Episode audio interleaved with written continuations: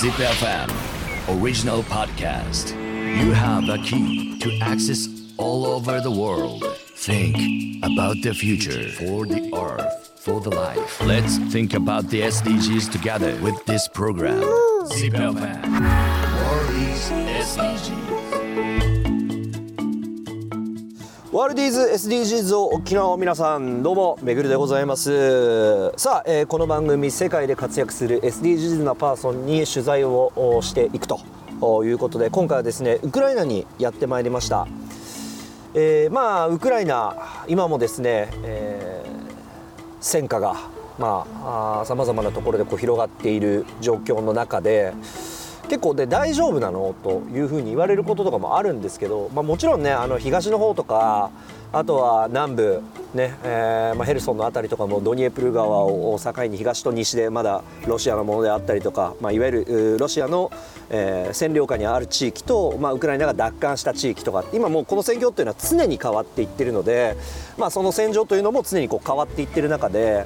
あの刻一刻と状況は変わってるんですけども、まあ、僕が少なくともここに来て2週間、まあ、自分の目の前で何かこう恐怖的な体験が何かあったかといえばそれはない。ただまあ遠くでもちろんそのミサイルがとか爆弾がこう爆発するような音とともに眠るっていうことは特にヘルソンに行った時はまあありましたし突然街中で急にアラートがっていう状況にもだからまあこういうのはやっぱまあ戦争下の街というところで、えーまあいろいろと感じることはあるんですけども、まあ、今あー僕自身はですねあのまあ一応てかもうどどこが安全かもうそこにミサイルが飛んできたらもうそれまでということなので、まあ、あれなんですけど、まあ、戦戦火にいる街にいるというのはそういうことですけども、まあ、一応比較的安全な場所に今いるということでございます。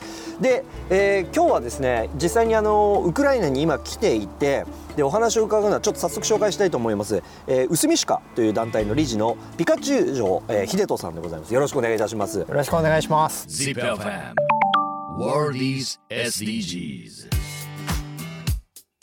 連絡を取り合っていた時は、えー、と中条さんは日本にいらっしゃったんですけど、ちょうどこのタイミングでまたウクライナに戻ってきてくださってそうですね。直接お話を伺えるということで、もう非常に今日楽しみにしておりました、はい。このキーウの地でね、しかもガンジー像の横でね。横で今ね、ははい、このインタビューを取らせていただくということの、はい。こうなんでしょうね。あの非常にこうガンジーの横で何を話そうという深みが非常にありますけれども、まず簡単にあの、まあ、この番組、はい。あのまあ、SDGs の番組なんですけども、はい。ともすると SDGs ってまあちょっと硬い話にこううんどうしてもなりがちだと。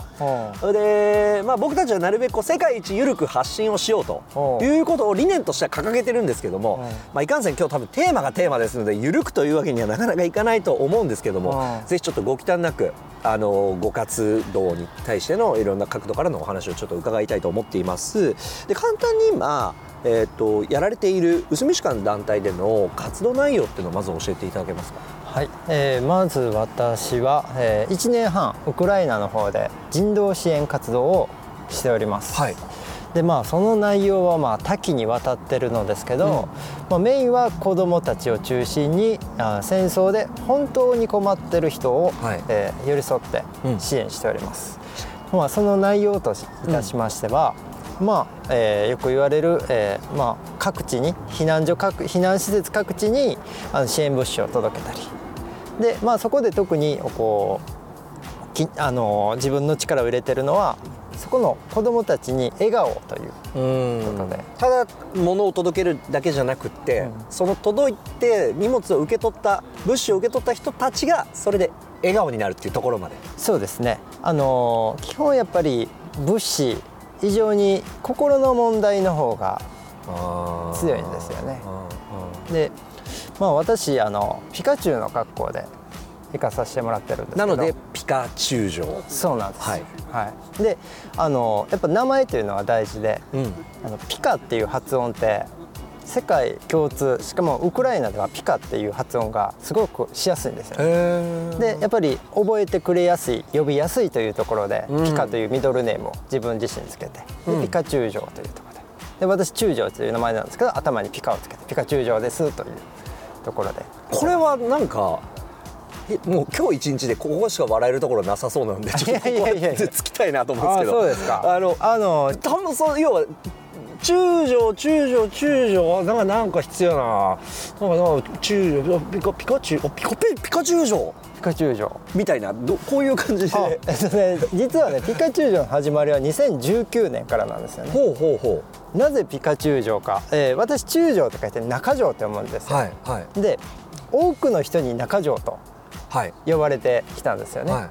えーまあ、えー年に12回会う人に、えー初めまあ中将ですって名刺を渡しはい。て、まあ、次例えば半年後に会う時に中条さんと言われるんです。ああなるほど。はい。でまあその度に、えー中将ですと言う で「あーすいません」みたいな。で、はい。この不毛なやり取りを、まあ、30年以上、はい。まあ、やってきて、このね不毛なやり取りをあのねマイルーズルーズしかない状況をどうにか問題解決をしたいとずっと思ってたんですよ。なるほど。なんかあの差し込むのも嫌ですよね。でも 間違われたまま行くのもあなみたいなそうそう。そうそうそう、ね。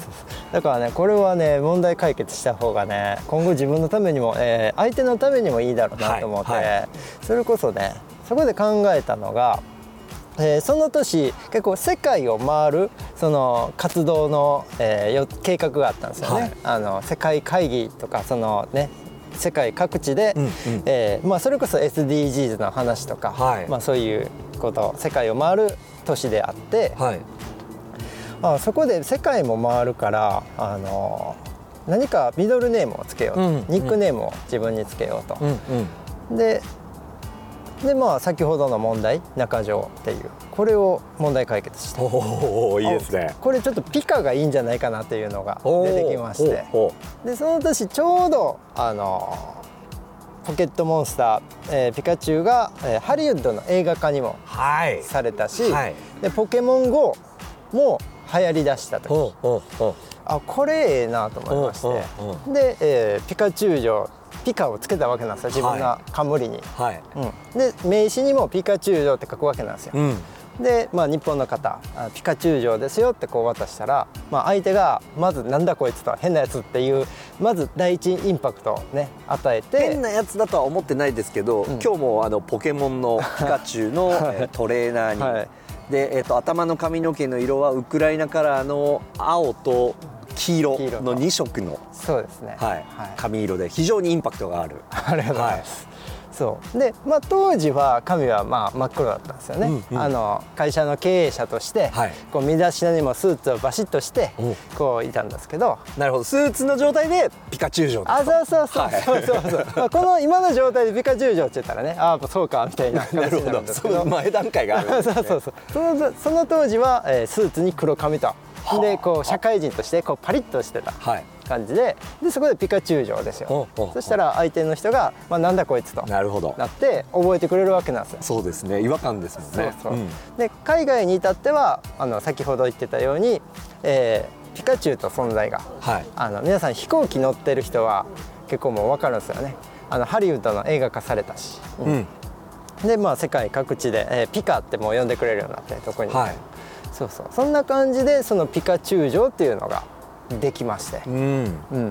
うん、でその年ちょうど、えースウェーデンのマルメ。それこそあれですよ。SDGs 推進都市マルメ。ほうほうほうあのスウェーデンのマルメはもうめっちゃ進んどんですよ。SDGs が。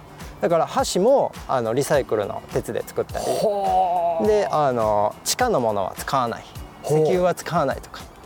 牛乳も飲まないぐらいの勢いそそれは牛乳は結局やっぱ牛をあのカーボンニュートラルの関係あそうそうそうそうそうそうそう。牛がゲップするから。あそうそうそうそうその観点でもう。牛も悪なんですね。う牛も。まあまあすげえ。あくまではいかんのですけどまあできるだけやれることから。やれることから全部やっていこうというスウェーデンのマルメという都市はい。そうそう。にちょうど行ってましてまあそれこそ SDGs 研修みたいな形で、学生たちもご招待して行ってたんですよね。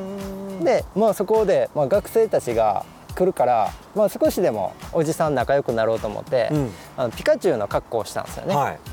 そしたらやっぱり学生たちに受けましてやっぱりあの尻尾もつけてるのが私メスの尻尾をつけてるんですよ。はいあのオスとメスでピカチュウあるらしいですね。そうそう尻尾の形がちゃうんですね、はい。ハートマークだったらメスで、はい。尖ってたらオスみたいな、うんうん私ハートマークをつけててほう。で分かる人には分かって学生たちが「あピカチュウのメスだ」みたいな形で、ね。まあ、そこですぐ打ち解けてみたいな、うん。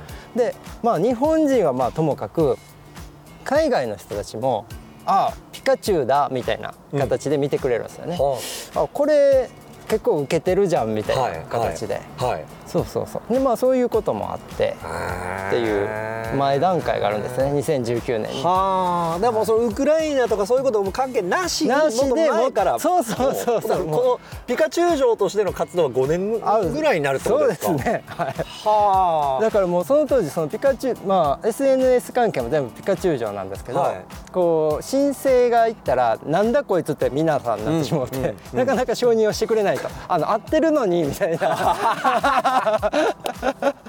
そう。なかなか承認してくれないですね。ピカチュウ城とで今あのスーツ着てた時の方が違和感あったんでしょうね。あーでしょうね。今はもう本当いでたちがもうポケモンなんで、あそうそうよりね今。名前名前に追いついてきたって感じなのかな。あそうそうそう名前負けしてない状態になってきてるということですけども、ちょっとまああのリスナーの皆さんからするとですねおそらくもう早速そのウクライナの話が聞きたいというところだと思うんですが、まあ、せっかく今回はちょっとワールディーズ SDGs として、えー伺っていますので、そもそもなんでピカチュウ城さんがそのソーシャルグッドな活動に向いていたのか。もともとあの徳島で、ん。えー、と建設会社あそうなんですよ。建設会社ですよね。はい経営してました。で今はもうそれはやあそれすべて譲りまして。譲って、でもうこういう人道支援活動を基本的には今一本でやられていると、です。もう人道支援課一本です。なんかこうどっかのタイミングでやっぱりもっとこうソーシャルなことやんなきゃいけないよなっていうのが自分の中であったっていうことなんですかね。あそうですね。えっ、とまあ会社経営しながらその SDGs の概念はすごいあったんですよね、はい。まあ、SDGs の前の MDGs からはい、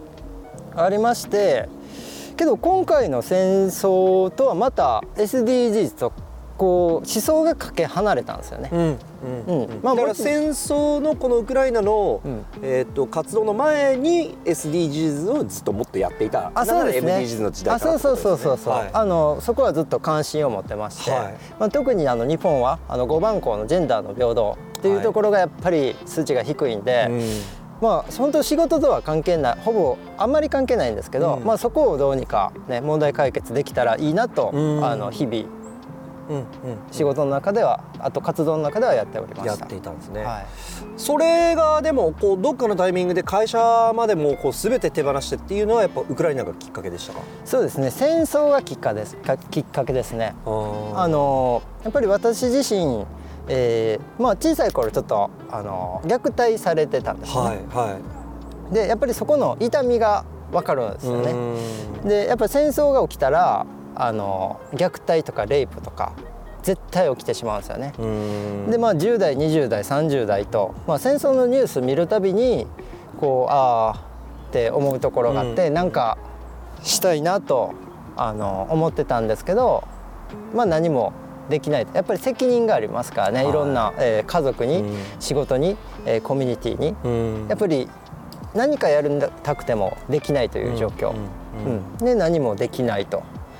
で、まあ、そんな中、えー40代になってある程度全てが落ち着いてきて、はい。仕組みが全てできてきて、あこれ今ちょっと身辺整理すればいけるんじゃないかなと。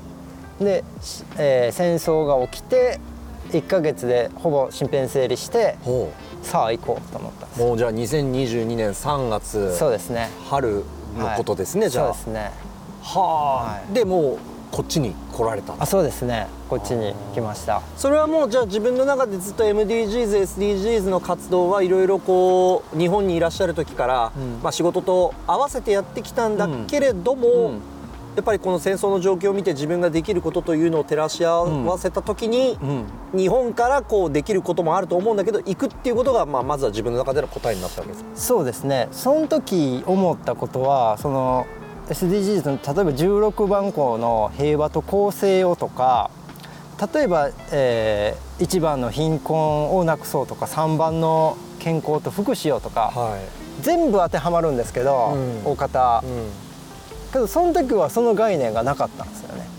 ー。結構 SDGs 意識しとったんですけど、は意外とその時はなくてやっぱあの、え5番校のジェンダーの平等っていうのがやっぱ強かったから。今までの活動はってことですか？そうですね。はい。はい、あだからー。だからある意味ずっと何よりも誰よりもこうそれをずっと愚直にやってきたんだけれどもそれをある意味その概念を全部戦争が吹っ飛ばしてしまったというかそうですね。そんなこと言ってられないってそう。そうそうそう。そうそうなんですよ。で今日あのこういう機会をいただいて改めてこうねこの指標をはい17つの指標を改めて見てあ全部つながるなって思ったんですよこの戦争に。うん。あのただただ優先順位が変わるだけであって、うん。うん。まあ、日本の場合だったら、えージェンダーの平等が問題だったんですけど、まあ、この戦争起きたらまた全然優先順位が全く違って、うん。うん。だから例えばまあね全ての3番の健康と福祉をとかね、はいえーまあ、エネルギー問題とかね、うん。エネルギーをみんなにそれこそあの発電所をいっぱいやられて冬場はそう。ものすごい寒い中電気も暖房もない中で過ごしたとかね。そうなんですよね。で安全な水とトイレをみたいなね。やっぱりあのダヘルソンのダムの破壊によって水がはい街中ね水浸しになったってありそうそうましたねそうそうそうそうはでまあ水がね綺麗な水が使えないとかい、うんうん、だから根本的なこの SDGs の問題のところ、うん。まあ、日本と、まあ、真逆の状況になったから多分私の中で SDGs が吹っ飛んだと思うんですよね。うーん。というとじゃあまあその今まで力を入れていた5番のジェンダー平等だけをやるっていうよりはもうとにかくもっと広い意味でそうなんですよ。やれることをじまあだからいわゆるここにはもう本当にあの人道支援ですよね。そうですね。人道支援を行うっていう。はいことではい。やってきたと。そうなんですよ。でやっぱりその中でやっぱ17番のあのパートナーっていうところはやっぱこのパートナーがあってこその、えー人道支援活動。もう私ウクライナもう全土でできるんですよね。これはもう17番のパートナーシップがあるからこそ。というところは改めて思いましたね。なんかいいですね。その1番から17番まで項目があるんだけれども、うん。最終的に大事なのはやっぱりその一番最後の17のパートナーシップがキーになっていた、キーに活動するためには17が必要です。はい、何するにしても。面白いな、うん。僕やっぱあれ一番は貧困からっていうのはうん。こう示唆深いなと思っていて、うんうん結局全ての問題解決には金銭的な状況経済的な状況を変えてあげないことにはうん。結局また戻ってきてしまうので、うんうん。根本を一番どうにかしようという部分では僕はやっぱお金の問題だよっていうので貧困の一番だなと思っていたんですけど、うんうんうん。その対極にある17のじゃあゴールはって考えると、うんうん。それを持続可能にある意味やっていく上では個別具体例は1から16までのところではあるんだけども、17はもうやっぱ最後はパートナーシップだよと。そうですね。まあ世界平和もパートナーシップですからね。はあそうですね。国際的な枠組みの中でどうこう牽制し合いながら 最後のトリガーを引かせないように。そうなんですよ。あ、そんであの SDGs の概念を吹っ飛ばすようなはい。体験もしましてね。はい。あのまあこの特に一番の貧困というところなんですけど、うん。やっぱ人っていい食住ととあの安全欲求、まあこれがどれかかけたらあのまあ幸せになれないというか、まあこれが最低限のところだろう。っていう。はいはいね。はい。まあこれは貧困だとできない。だからそれにう。ん。どれかがこう、まあ、複数でも入ってくると、いわゆるスラムだったりとか、ね。まあ、貧困層のいわゆるカテゴリーに入ってくる基準になってくるってことですかね。そうですね。でその中で、えー私その明日死ぬかもしれない今日死ぬかもしれない数分後死ぬかもしれない状況のところもう最前線であの人道支援活動をしてるんですよね。はいはい。そこで一個あの覚えたことがありまして悟ったと言ってもいいほどなんですかね。その例えばご飯が食べれない、えー寝るところがない。うん。そういうのが例えば23日かけてももうそれこそ安全欲求安全のところや毎日こうね頭の頭上ミサイルが飛び交っているとはい。いう状況なの。これはもちろん満たされない、うん。うん、っていう状況の中でもあ幸せって感じれるんやなっていうのを一個思思ったんですよ。これはもう SDGs の概念を吹っ飛ばすんですけど、ほはい、それは何かって言ったらすごい基本的なことなんですけどあらゆることに感謝できてできてたら、うん。どれかがかけても大丈夫なんですよ。うはあ。なるほどなと思いましたね。だってあのいや僕もねこの爆破音とともに眠るっていう経験をウクライナに来て初めてやって、うん。その状況って多分大方多分それでもその前線フロントラインと呼ばれるうんところが遠いけれども、でもまあ日本よりはぐっと近いうん。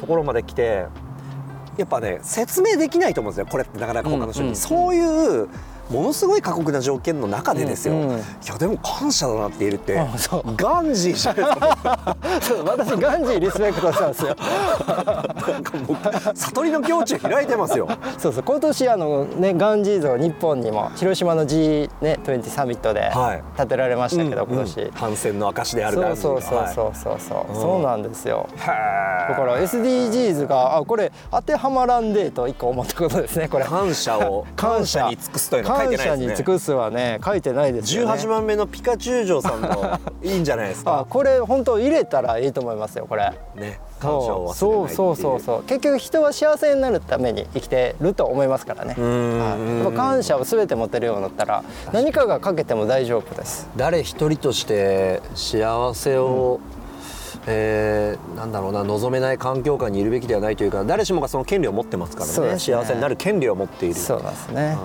Zip FM. World is SDG.